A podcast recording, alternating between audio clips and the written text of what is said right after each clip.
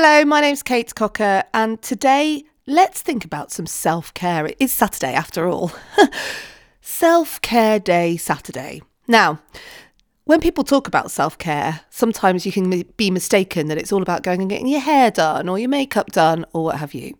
The thing about self care is you get to decide what it is, and the most impactful version of self care is doing something with the intent of it being self care. So, you could make yourself a cup of tea, or you could make yourself a cup of tea because you deserve one, because you've had a really hard week, and this is the moment where you get to sit down, chill, and just let the world go by.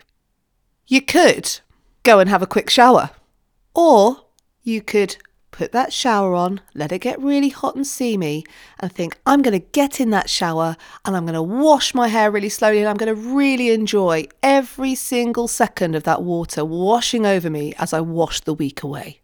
So today, use your Saturday for some intentional, soothing self care.